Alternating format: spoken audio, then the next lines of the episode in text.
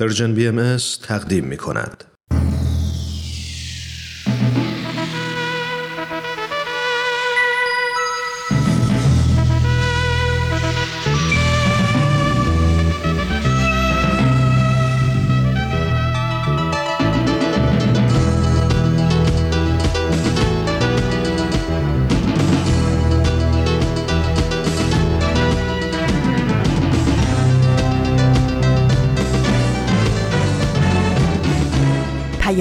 دوست، برنامه‌ای برای تفاهم و پیوند دلها.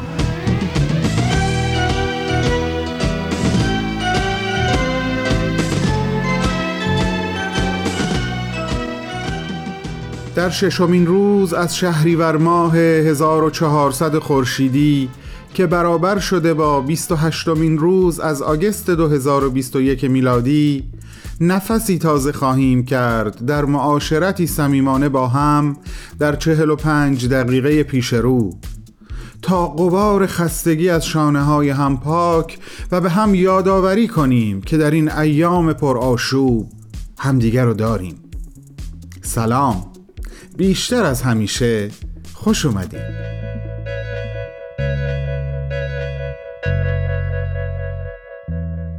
بهمنی یزدانی هم و مثل همیشه با کلید شنبه ها کاشانه پرژن بی ام اس رو به روی ماه شما درگشودم تا ازتون دعوت بکنم با من بر سر سفره امروز رادیو بشینید، برای نوشیدن و نیوشیدن بدون تمر بدون تاریخ عبدالبها، سر خدا و معماران صلحی دیگه که من و همکارانم برای شما تدارک دیدیم.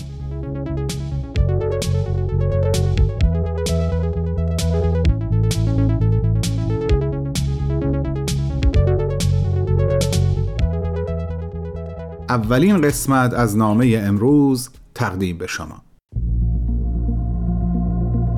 تو این میونه راه عمر یک نگاهی پشت سرت بنداز بهمن.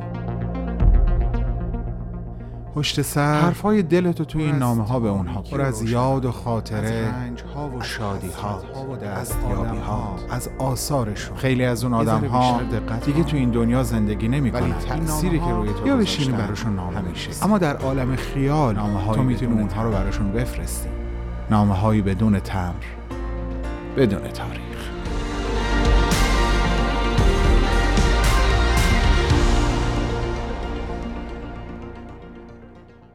سلام چارلی، امیدوارم حال خودت، برادرت سیدنی و مادر نازنینتون در عالم بالا خیلی خوب باشه. یعنی خدایی چه کردی در طول مدت عمرت برای مردم، چه مؤثر، چه موندگاری تو، خوش به سعادتت. مرور زندگی تو یک بار دیگه این حقیقت رو به من اثبات کرد که خاک برای اینکه تخمی به بار بیاره ابتدا باید شخمی عمیق بخوره، و زندگی کودکی و نوجوانی تو سرشار از زخم‌های عمیق شخم خوردن بود چارلی، بی اون که بدونی چه حاصلی قراره به بار بیاری. هیچ کدومتون نمیدونستین، نه پدرت که دائم الخمر بود، نه مادرت که بالاخره مجبور شد ازش جدا بشه و سرپرستی تو و برادر بزرگترت سیدنی که ثمره ازدواج اولش بود رو خودش به تنهایی به عهده بگیره، نه سیدنی که پا به پای تو طعم فقر رو چشید، و نه خودت. صحنه‌های مختلفی از زندگیت همین الان مثل سکانس‌های مختلف از فیلم‌های بی‌نظیری که اونها رو خلق کردی داره از جلوی چشمم مرور میشه. مثلا اون صحنه تئاتر که مادرت در حین اجرا صداش میگیره و نمیتونه به ایفای نقش ادامه بده و مدیر برنامه که قبلا یک بار آواز خوندن تو رو شنیده بود، بی مقدمه تو یه الف بچه رو به جای مادرت روی صحنه میفرسته و تو شروع میکنی به آواز خوندن که ناگهان هلهله تماشاچی ها به هوا بلند میشه و بارون سکه از سمت اونها روی سر و کول تو بر روی صحنه باریدن میگیره.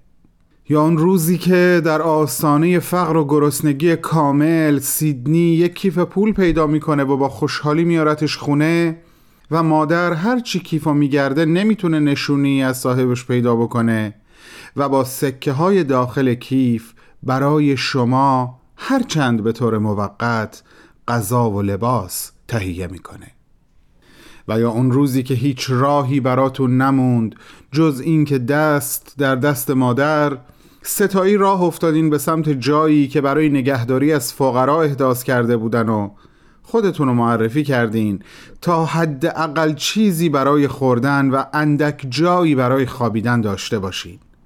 چقدر دنیا جای عجیبیه چارلی.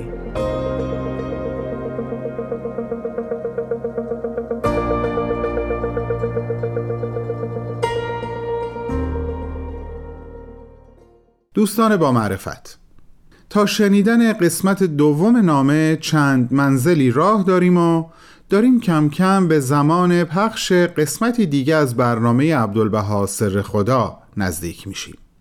اما قبل از اون میخوام یک بار دیگه یادآوری و خواهش کنم به وبسایت ما سر بزنین، اونجا ثبت نام کنین و هر ماه خبرنامه ما رو تحویل بگیرین. دبلیو دبلیو دبلیو دات ارژن بی ام اس دات او آر جی. حالا این شما و این عبدالبها سر خدا.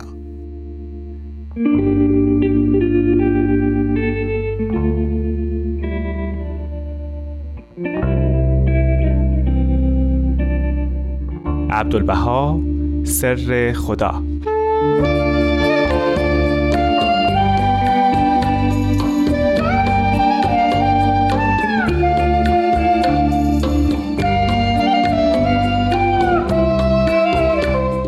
دوستان عزیز و شنوندگان گرامی، درود و سلام حضور همه شما. من پارسا فنایان هستم، مجری این برنامه عبدالبها سر خدا.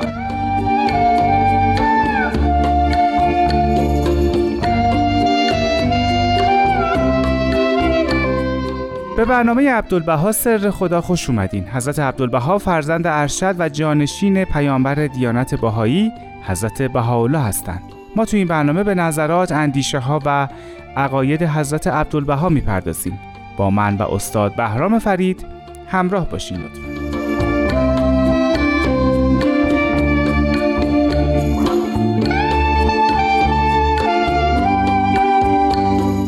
حضرت عبدالبها میفرمایند: ای عاشق جمال ذوالجلال، در مراسله این بیت مستور، غیر تسلیم و رضا کو چاره ای، در کف شیر نر خونخاره ای.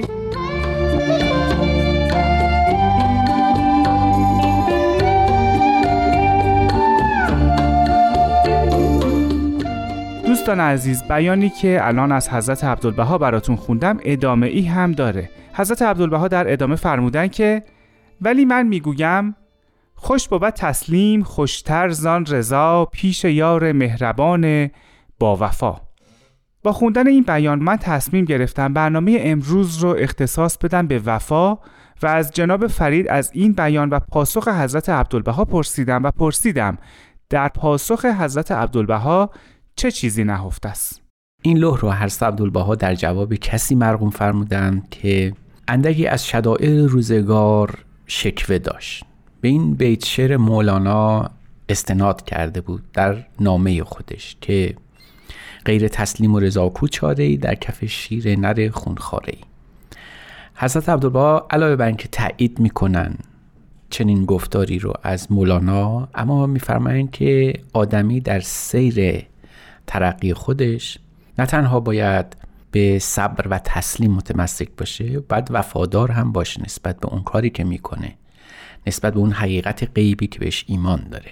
برای همین حضرت عبدالبها جواب مولانا رو میدن، نه این که بخوان پاسخ بدن یا از منزلت او کم بکنن. اما میفرمایم بالاتر از این هم ممکنه باشه. وقتی که میگیم خوش بود تسلیم زان خوشتر رضا، پیش یار مهربان با وفا، در این صورت متوجه میشیم که حضرت عبدالبها میفرمایند که طی مراتب ایمان درجات و مراحل گوناگونی داره.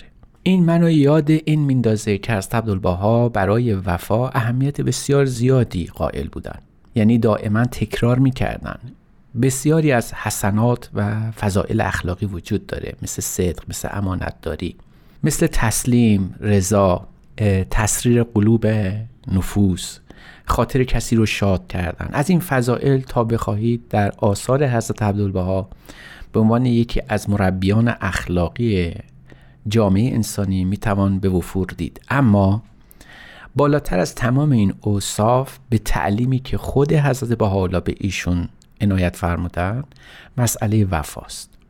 برای همین حضرت بهاءالله در یکی از الواحشون صریحا میفرمایند فهم ملکوت اسما نهایتش رسیدن به وفاست، چون اون فراتر از حتی اسماء الهی هست و خلق شده. یعنی وفاداری و رسیدن به وفا شاید اوج این فضائل و ملکات اخلاقی باشه. از این رو حضرت عبدالبها در همین لوحی که تلاوت شد در ادامه مطلب می‌فرمایند که ولی من میگویم خوش بود تسلیم و زان خوشتر رضا پیش یار مهربان با وفا، زیرا آن چه کند، یعنی محبوب ما، آن چه کند جوهر صفاست و روح وفا. چون آتش عشق در هویت قلب برافروزد، قصور و فتور و ذنوب و کروب را به کلی بسوزد. در اون مقام فقط عشق حکومت میکنه و سلطنت از آن محبته. کسی که به یار خیش وفا داره نشان دهنده اوج تعشق و تحبیب قلبی است که نثار او کرده. به همین روی میتوان گفت که حضرت عبدالبها در آیین بهایی مطابق با اون تعلیم کلی وفاداری رو بالاترین، یا شاید هم بگوییم قاعده جمیع سپاه اخلاق جامعه انسانی میدونن.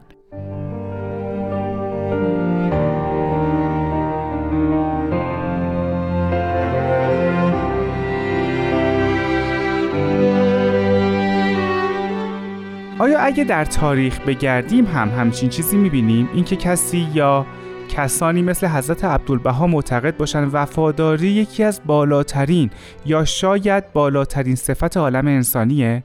این سال رو از جناب فرید پرسیدم و همچنین ازشون پرسیدم ویژگی مهم وفا چیه؟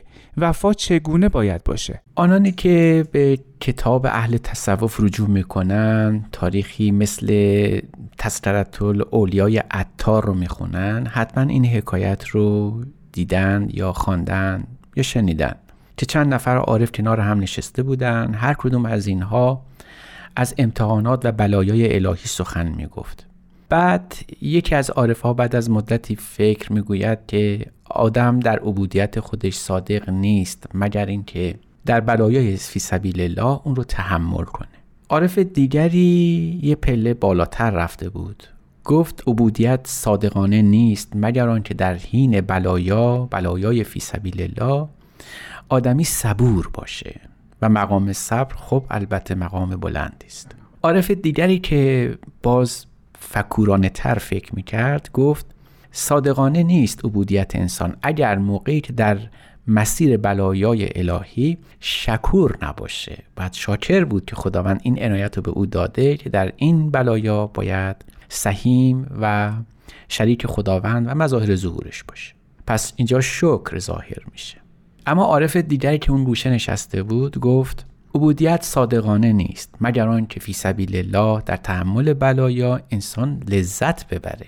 نه تنها این سختی ها بر او وارد میشه، بعد صبور باشه، شکر بکنه، بلکه لذت هم ببره که محبوب او بر او این چنین روا کرده.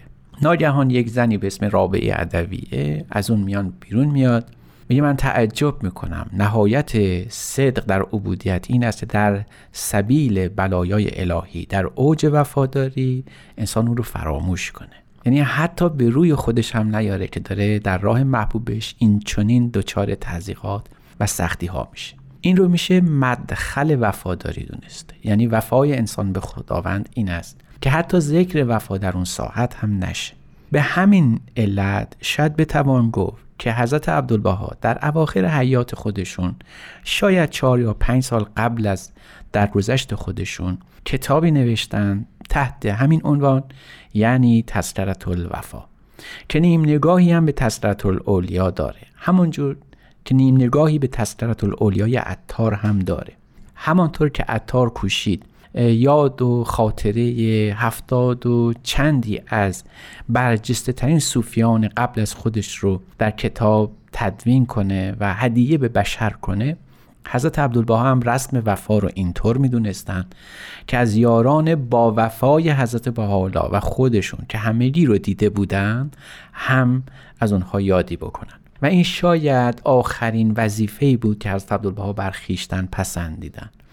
هر شب حضرت عبدالبها در ایامی که در حیفا تشریف داشتن، در شهر حیفا تشریف داشتن، حوالی سال هزار و نهصد و پانزده یا هزار و نهصد و شانزده، خاطراتی از جناب بشرویه، یکی از طائفین حول حضرت عبدالبها، یعنی کسانی که با حضرت عبدالبها نشست و برخاست داشتند و به محضر حضرت عبدالبها مشرف می شدن و از محضر ایشون کسب فیض می کردن و البته این اقامتشون تداوم داشت، ذکر می فرمایند که مشغول نوشتن شرح احوال نفوسی هستند که در ایام اولیه در زمان حضرت بهاءالله، یعنی مربوط به شاید هفتاد سال قبل بوده، این خاطرات این افراد رو باید مرقوم میکردن. این وظیفه خودشون میدونستن، چون اصل وفا این بود، حکایت وفا این بود که از صاحبان وفا نسبت به کسی که منشأ وفاست وفاداری خودشون رو تقدیم و اعلان کنن.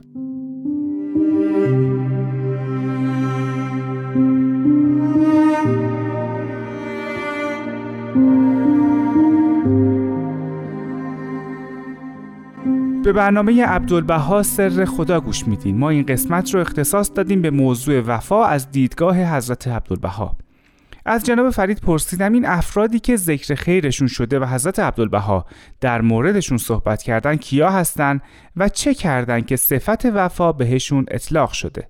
این کسانی که حضرت عبدالبها در تذکرة الاولیاء یادشون رو کردن که کتابی بسیار خواندنی، نفوسی هستن که حضرت عبدالبها از زمان کودکی که امر بابی شروع شد دیده بودن، چه در خانه خودشون چه در طول زندگی، یعنی در دوران بغداد، بعداً ادرنه و بعدا هم در عکا، ولی اونها عمرشون کفاف نداد که باقی باشن و همراه حضرت عبدالبها در مابقی حیات حضرت عبدالبها ادامه طریق بدن. خیلی از اونها قبل از صعود حضرت عبدالبها درگذشتن، وفات کردن.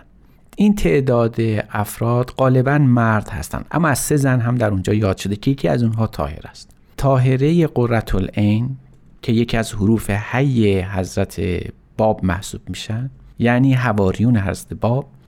حضرت عبدالبها خاطره ای رو دارن که شاید در چندین جا در الواح خودشون اون رو یاد کردن و من یادم می آید که در مجلسی در منزل پدرم، یعنی حضرت بهاءالله، تعدادی از اصحاب و یاران حضرت باب حضور داشتند، مثل جناب سید یحیای دارابی و حیدر اکبر و جناب طاهره. من طفل بودم و در دامن طاهره نشسته بودم. این خاطره را از عبدالبها نقل میکنن، یعنی یکی از کسانی که در تذکرة الاوفا یادش آمده جناب طاهره است. حضرت عبدالبها در سن سه سالگی این واقعه رو به یاد دارن و در سن هفت هشت سالگی هم جناب طاهره شهید شده بودن. اما در حدود شصت هفتاد سال بعد در عکا در ایام پیری و فرتوتی حضرت عبدالبها ایشون دارن خاطره ای از وفاداری این شخص رو نقل میکنن. یعنی تمام تسلیت الوفا از این قبیله.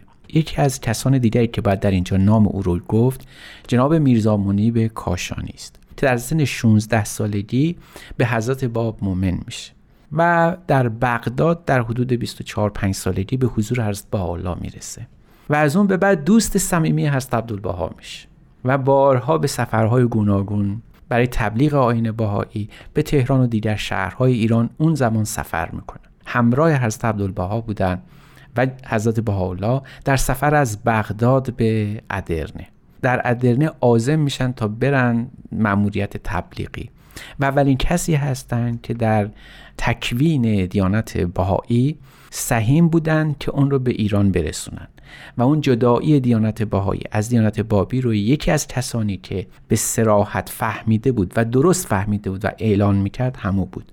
او در سفر ادرنه تا عکا که مرکب کشتی بود هم حضور داشت، اما به علت بیماری بسیار سختی که داشت در ازمیر پیاده میشه و در همونجا هم فوت میکنه و حضرت بهاءالله و حضرت عبدالبها در کشتی بدون همراهی او تا عکا تشریف میبرن. ببینید این خاطره بعد از چهل یا پنجاه سال به ذهن حضرت عبدالبها میرسه. یعنی کسی که چهل پنجاه سال قبل دوست صمیمی خودش رو از دست داده، اینک فرصت پیدا میکنه که بار دیگه در این کتاب، یعنی کتاب تذکرة الاولیاء، یادی از او بشه. بنابراین این کتاب نه فقط ذکر وفاداران با آیین بهایی است، بلکه نوع وفاداری حضرت عبدالبها هم به یاران قدیم خود ایشون هم هست. این چنین حضرت عبدالبها در کتاب تذکرة الاولیاء رسم وفا رو به کسانی که خواهان وفاداری هستند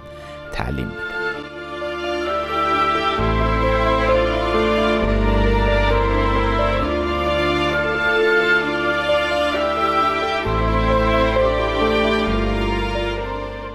از جناب فرید پرسیدم که آثاری از این دست به چه درد آیندگان میخوره و ما و دیگران بعد از ما به عنوان آیندگان چه چیزی میتونیم از این اثر یا همچین آثاری یاد بگیریم؟ و سوال دیگه این که این افرادی که حضرت عبدالبها ازشون نام بردن بر چه اساسی انتخاب شدن؟ آیا تنها بر اساس وفا این افتخار رو پیدا کردن که اسمشون در این کتاب آورده بشه؟ البته به این نحو تعلیم وفاداری به آیندگان هم هست، اما گذشته آینه است برای آینده.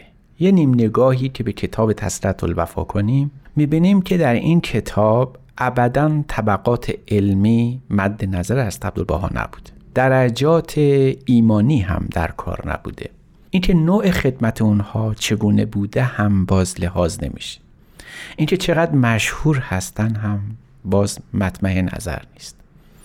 یعنی میبینیم در کنار جناب نبیل اکبر که مخاطب لوح حکمت یکی از مشهورترین الوارز بالا هستند، یک فردی است به اسم استاد اسماعیل معمار. خب این شخص چندان در تاریخ دیانت بهایی شاید مشهور نباشه، آنقدر که نبیل اکبر مشهوره، ولی وفا اقتضا میکنه که اینجا از او نام برده بشه. چرا؟ برای اینکه او درست در بزنگاه تاریخ، جایی که حضرت بهاءالله به کوههای سلیمانیه تشریف داشتن، ایشون تنها کسی بوده که به حضرت بهاءالله کمک میکردن. هیچ احدی از اون واقعه خبردار نبود جز او، و این فرد انقدر صدای خوشش دلنشین بود که حضرت بهاءالله بارها به او میگفتن که یک غزل هست که به تو میگویم، تعلیم میدم و به خط خود برای تو مینویسم که هر موقع مرا دیدی اون غزل رو برای من بخون. البته برای بهائیان عالم مشهوره اون شعر بسیار معروف که ای عشق منم از تو سرگشته و سودایی، من در همه عالم مشهور به شیدایی الی آخر رو این میخونده به عشق حضرت بهاءالله. یعنی تسلیت الوفا خارج از معیارهای ما در طبقه بندی کردن نفوسیم. به عبارت دیگه اگر بخوایم رو به آینده کنیم، مجبوریم معیارهای خودمون رو در ارتباط با دیگران باید نوعی عوض کنیم. تنها معیار در ارتباط با حیات روحانی ما انسانها همان مسئله وفاست، یعنی همان قاعده اعظم در همه حسنات و خدمات و فضائل انسانی ماست.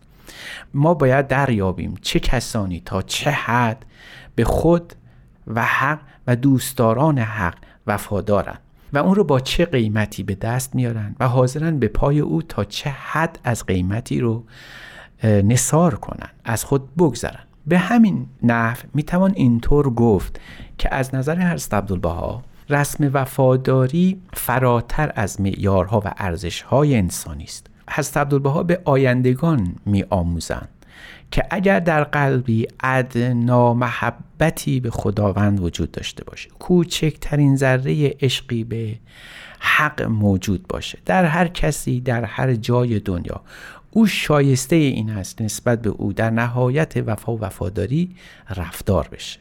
اگر بتوانیم تصویر درستی از آیین بهایی در مسئله اخلاق ارائه بدیم، باید بگوییم که سه خصیصه اخلاقی مد نظر دیانت بهایی است: محبت، صداقت و وفاداری.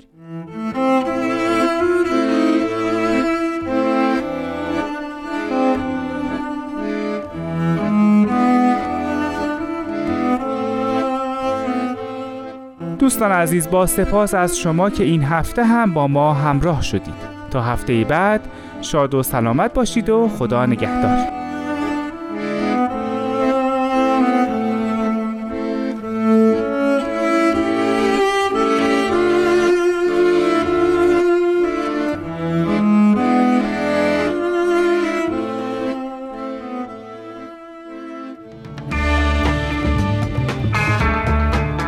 شنوندگان عزیز رادیو پیام دوست، سلام.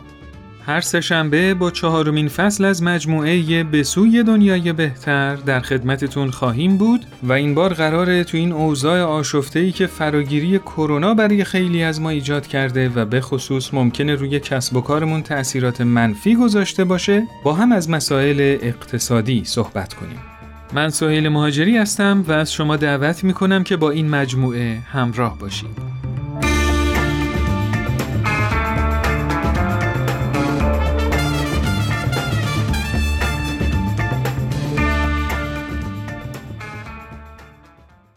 در بسرم شب تا سحر نالم در آرزوی تو، در بسرم شب تا سحر نالم در آرزوی تو، باد خوشی که می‌وزد از کوی تو، کوی تو را می‌آورد از سوی تو، پر می‌کشم تا بیکران آسمان،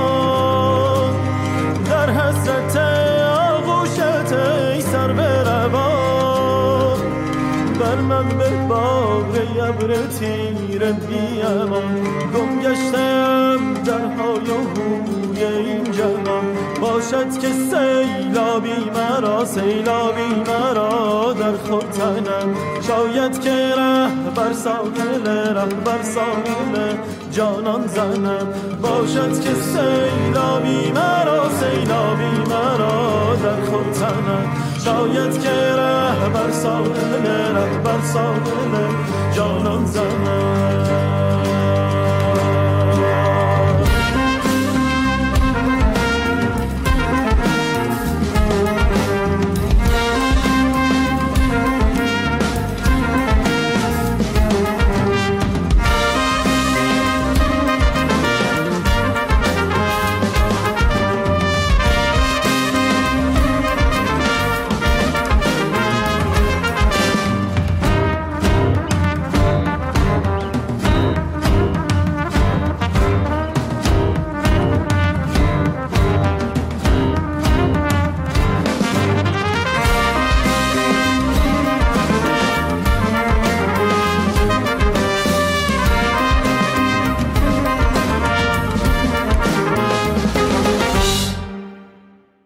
همراهان نازنین، امیدوارم تا اینجا از برنامه ها لذت برده باشین و کماکان ما رو همراهی کنین.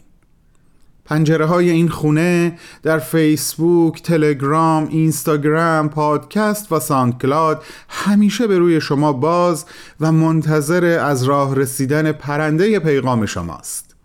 کافی نام پرژن بی ام اس رو در این شبکه ها جستجو کنین. اون وقت همه چی آماده است برای رسوندن حرف ها و نظرات شما به ما. به معماران صلح گوش کنین، بهتون برمیگردم.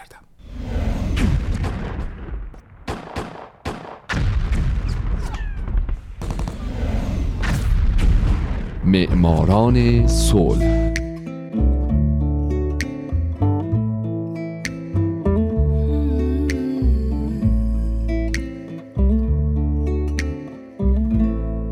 اینجا رادیو پیام دوسته و شما دارید به معماران صلح گوش میدید. ممنونیم که شنونده ما هستید.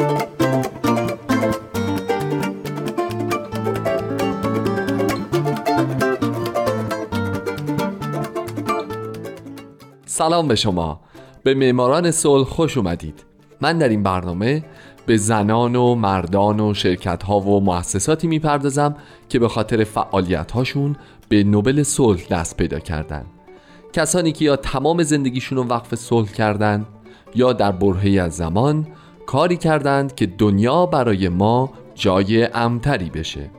من هومن عبدی از شما میخوام که به معماران صلح شماره بیست و هشت گوش بدین.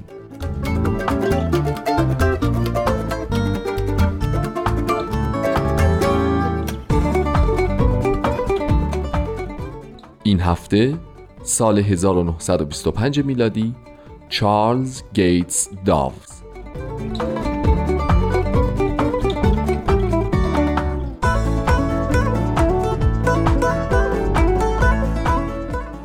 بعد از سال هزار و نهصد و بیست و دو که فریتیوف نانسن جایزه نوبل صلح رو گرفت، در سالهای هزار و نهصد و بیست و سه و بیست و چهار هیچ کس از طرف بنیاد نوبل شایسته دریافت جایزه نوبل صلح تشخیص داده نشد و به کسی در این دو سال جایزه ندادند.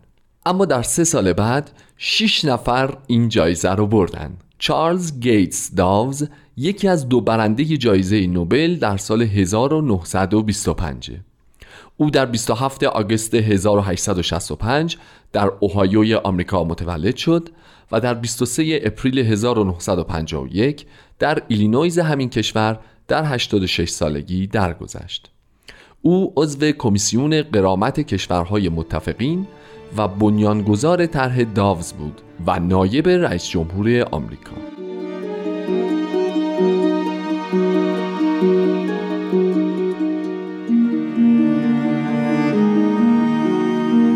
چارلز در طول زندگیش دو مسیر رو دنبال کرد: تجارت و خدمات اجتماعی، و زمانی که جایزه نوبل صلح رو دریافت کرد در هر دو مسیر در اوج شهرت بود. پدر او در جنگ‌های داخلی آمریکا با درجه سرتیپی شرکت داشت و عموش در همین جنگ‌ها جون خودش رو از دست داده بود. خانواده داوز از هفت نسل قبل از او در آمریکا زندگی می‌کردند.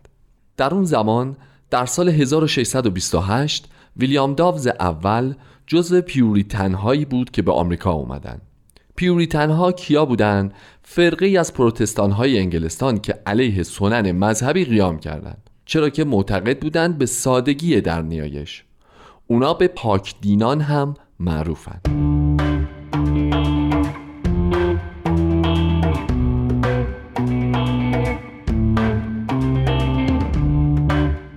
بنابر این سابقه تاریخی که گفتم براتون، این خانواده خانواده میهن پرستی بودن. علاوه بر اون به همون اندازه نبوغ در مسائل مالی هم در خاندان داوز موروثی بود. پدر چارلز یه شرکت چوب‌بری بزرگ رو اداره میکرد و عموی او هم بانکداری بسیار موفق بود. پدر چارلز همچنین عضو هیئت امنای کالج ماریتا بود و مادرش هم از همین کالج فارغ التحصیل شده بود. چارلز هم اول در نوزده سالگی رفت و لیسانس خودش رو از دانشکده حقوق دانشگاه سینسیناتی گرفت و بعد اومد به کالج ماریتا و فوق خودش رو از اونجا دریافت کرد.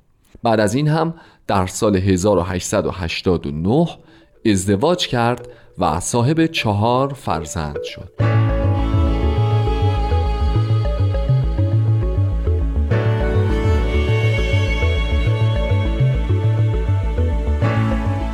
اما قبل از ازدواج در سال هزار و هشتصد و هشتاد و هفت چارلز رفت به لینکون، نبراسکا به منظور بهره بردن از مزایای اقتصادی اونجا که به سرعت در حال رشد بود و در اونجا مشغول شد به شغل وکالت.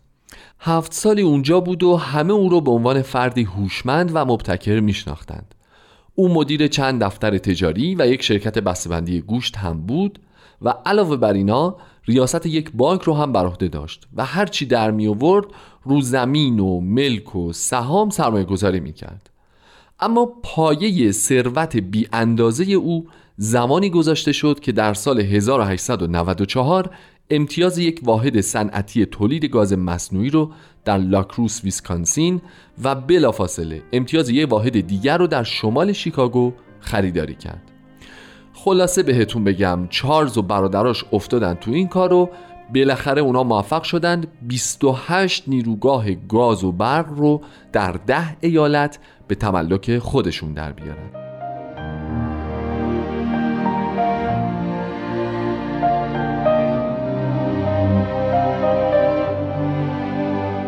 اما چارلز در سال هزار و نهصد و دو اداره این تأسیسات رو به عهده برادرانش گذاشت و خودش وارد سومین مرحله از زندگی حرفه‌ایش یعنی بانکداری شد.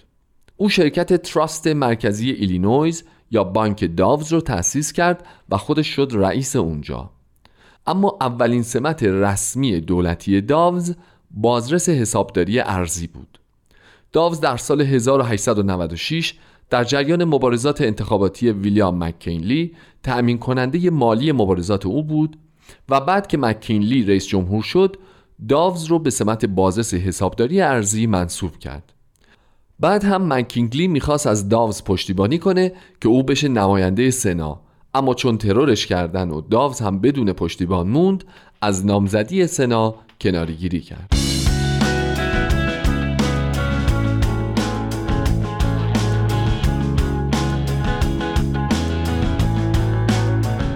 سالها بعد در سال هزار و نهصد و هفده چارلز گیتس داوز، یکی از دو برنده جایزه نوبل صلح در سال هزار و نهصد و بیست و پنج، در جریان جنگ به خدمت پرداخت. بعد در سال هزار و نهصد و نوزده او قویاً از کنگره خواست تا معاهده ورسای و پیوستن به جامعه ملل رو بپذیره، اما آمریکا به جامعه ملل نپیوست. خوبه بدونیم که معاهده ورسای هم معاهده‌ای بود که بعد از جنگ جهانی اول بین طرفین جنگ امضا شد و طی اون آلمان به عنوان تنها بازنده جنگ و دلیل اصلی به وجود اومدن اون شناخته شد. همونطور که میدونید آلمان پس از امضای این معاهده شد یک کشور ورشکسته از هر نظر و خیلی‌ها میگن همین معاهده بود که منجر شد جنگ جهانی دوم اصلاً به وجود بیاد.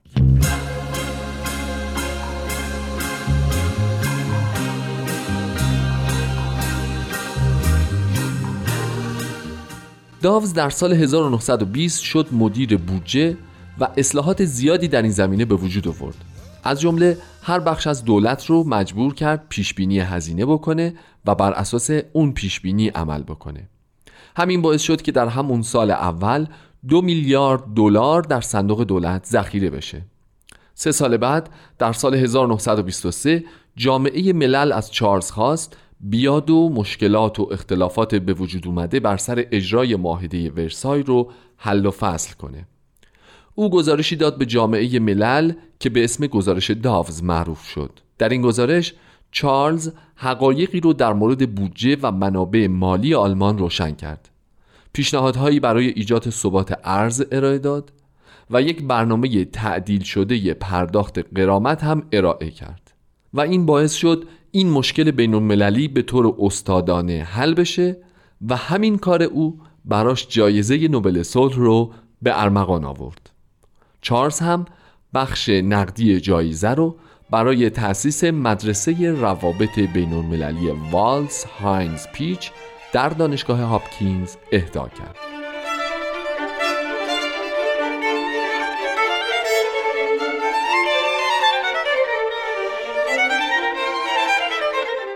داوز در سال هزار و نهصد و بیست و چهار معاون ریاست جمهوری آمریکا شد و تا سال هزار و نهصد و بیست و نه، یعنی به مدت پنج سال، در این سمت باقی موند. در هزار و نهصد و بیست و نه جمهوری دومینیکن از او خواست پیشنهادهای اصلاحات مالی برای بهبود اقتصاد اونجا ارائه بده. همه پیشنهادهای او مورد قبول قرار گرفت. بعد از ژوئن همین سال هزار و نهصد و بیست و نه تا سال هزار و نهصد و سی و دو سفیر آمریکا در بریتانیا بود. همچنین در سال هزار و نهصد و سی و دو او رئیس هیئت آمریکایی بود در کنفرانس خلع سلاح ژنو. از داوز به عنوان فردی منظم یاد شده. او در زندگیش نه کتاب نوشت و علاوه بر مسئولیت‌هایی که تو این ده دقیقه گفتم براتون، تعداد بیشماری مسئولیت دیگه هم تو زندگیش قبول کرد و البته در همش موفق بود.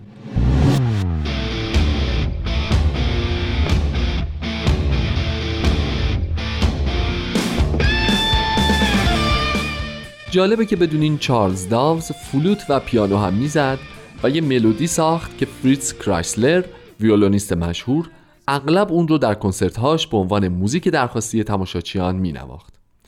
چارلز علاقش به موسیقی رو با تجارت هم درآمیخت و اپرای بزرگ شیکاگو رو تأسیس کرد.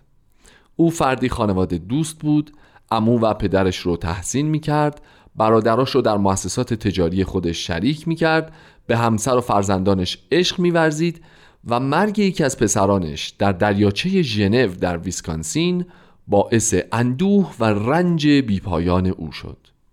بالاخره هم چارلز در سال هزار و نهصد و پنجاه و یک به خاطر سکته قلبی در خونش در ایالت ایلینویز آمریکا، خونه‌ای که در سال هزار و نهصد و دو خریداری کرده بود، درگذشت.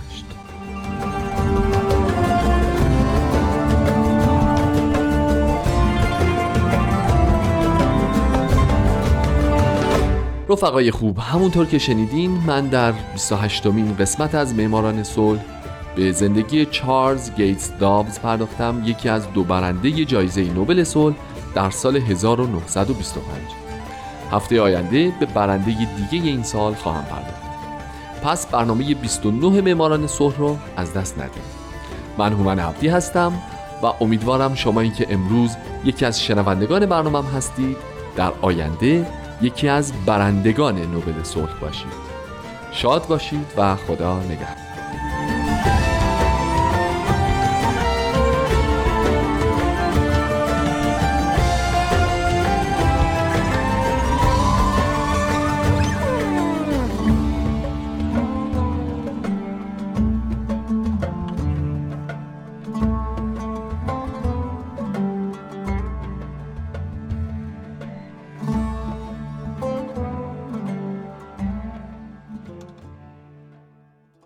بسیار خوب عزیزان، اون چند منزلی که خدمتتون گفتم طی شد و رسیدیم به زمان پخش قسمت دوم نامه امروز.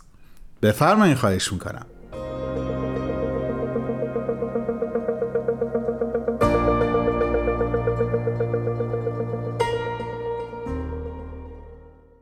نمیدونم اون روز بیشتر احساس تنهایی کردی یا روزی که در اوج شهرت و ثروت با میلیون ها دلار پول که از ساخت فیلم های حیرت انگیزت به دست آورده بودی در خیابون های نیویورک قدم میزدی، در حالی که به قول خودت با وجود این همه آشنا حتی یک دوست هم نداشتی. تو در زمانه هیتلر زندگی کردی چارلی و فیلم دیکتاتور بزرگ تو یک اثر جاودانه در مقابل همه ظلم ها و آدم کشی های اونه. من دلم میخواد این نامه رو با چند جمله از سخنرانی معروف تو در این فیلم به اتمام برسونم. تو در نقش هیتلر پشت تریبون قرار میگیری و حرفهایی دقیقاً برخلاف تفکر و عملکرد وحشتناک او میزنی. از همه شنونده هامون دعوت میکنم اگه تا حالا این فیلم رو ندیدن حتما به سراغش برن که در این روز و روزگار و نفسا عجیب به حال دلمون خوبه، عجیب حرف دلمون در اون پیدا میشه. و حالا اون چند جمله. متاسفم، نمیخوام امپراتور جهان باشم، زیرا کار من نیست. من نمیخوام به جایی حکومت کنم و نه به اونها دستور بدم، بلکه میخوام به انسانها کمک کنم، هر جایی که میتونم. ما باید در خوشبختی دیگران مشارکت کنیم، نه در رنج دیگران. ما سرعت رو توسعه دادیم، اما درونن متوقف موندیم. ما باید دوباره زندگی کردن رو یاد بگیریم و همینطور تا آخر. با عشق، احترام و ارادتی جاودانه به پیشگاه اسطوره تکرار نشدنی سینمای جهان، عالی جناب چارلی چاپلین. بهمن و دوستانش.